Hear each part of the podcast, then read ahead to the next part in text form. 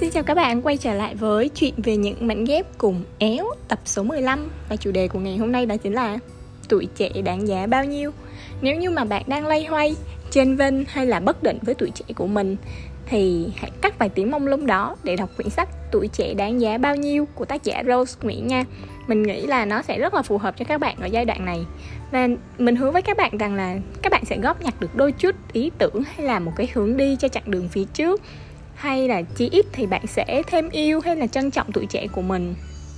Khi mà mình đọc quyển sách này á, thì mình nhận ra là ở lưng chừng tuổi trẻ rồi. Thì mình mới nhận ra là cách tuyệt vời nhất để tận hưởng một tuổi trẻ đáng giá đó chính là học, làm, đi và trải nghiệm thật là nhiều với những thứ mà mình thích. Và khi mà trong cái quá trình đấy á, mình cũng nhận ra là thời gian thật sự rất là hữu hạn. Và tuổi trẻ của mình là một kho báu luôn. Có những người người ta sống tới tuổi xế chiều rồi thì mới dám làm những cái điều mình thích, mới dám theo đuổi đam mê. Và có những người hối tiếc vì tuổi trẻ phí hoài. Có những người lại sống trong những giấc mơ gian dở. Và có những người bận lòng về định kiến xã hội. Luôn phải nhìn thái độ và gương mặt biểu cảm của người khác để sống cuộc đời của chính bạn. Có những người lại bán tuổi trẻ, sức khỏe và tương lai của mình với một cái giá quá rẻ. Suy cho cùng thì bạn đang sống cuộc đời của ai? Chẳng ai khác mà là chính bạn, đúng không? Vậy nên đừng vì ai khác hãy vì chính bạn trước tiên. Nếu bạn đam mê thì hãy theo đuổi. Nếu như bạn muốn sống khác, đừng ngần ngại, hãy làm điều bạn muốn. Và khi bạn nhìn lại, bạn có đang sống một tuổi trẻ đáng giá hay không? Bạn có sống một ngày như mọi ngày trong suốt 365 lần lặp lại, hay bạn đang sống mỗi ngày là một ngày mới và một năm là 365 ngày khác nhau? Cũng từng nghĩ rằng mình sẽ theo đuổi đam mê của mình suốt cuộc đời này suốt tuổi trẻ này với cái nghề event. Nhưng mà đam mê của mình kéo dài 2 năm và mình đã quyết định bỏ nghề event. À, bỏ nghề ở đây không có nghĩa là mình không làm nữa mà mình sẽ không ép nó trở thành một cái nghề cố định chính thức của mình nữa. Mình vì mình nhận ra là mình đang gò đam mê của mình vào một ngành nghề cụ thể trong khi đam mê của mình là lĩnh vực sáng tạo. Mình thích sáng tạo mình thích làm về sáng tạo nên là nếu mà dùng cả đời này chỉ để cho một lĩnh vực thì có phải là quá chán hay không? Mình cũng đã bán đi sức khỏe, tương lai và tuổi trẻ của mình với một cái giá quá rẻ. Hai chữ kinh nghiệm, điểm yếu cũng là điểm huyệt của nhiều bạn trẻ giống như mình ngày xưa vậy. Làm việc cực lực, hy sinh rất nhiều thứ, bạn làm thâu đêm suốt sáng chỉ để đổi lấy hai chữ kinh nghiệm với một mức lương rẻ bèo.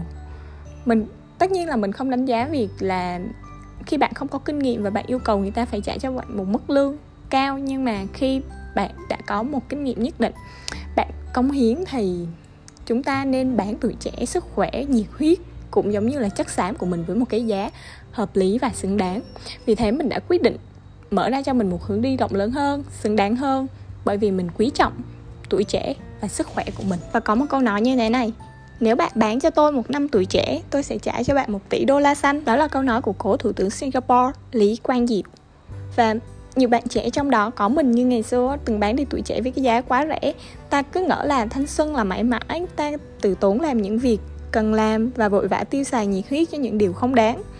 Và nếu bạn là từng là sinh viên hay là bạn đang là sinh viên thì bạn đã từng làm thêm cho những cái quán cà phê hay là làm thêm với cái mức giá 15.000 đồng trong một tiếng. Và tạm tính một ngày bạn làm 8 tiếng thì cái giá của một ngày của bạn chỉ giá 120.000 đồng. Và bạn làm việc quần quật. Chưa kể là những áp lực về tâm lý và những câu chuyện bên lề, những góc khuất của công việc bán thời gian. Và nếu như bạn đang đi làm với một mức lương từ 10 đến 12 triệu một tháng. Bạn là một nhân viên chuyên cần và đó là nguồn thu nhập duy nhất của bạn.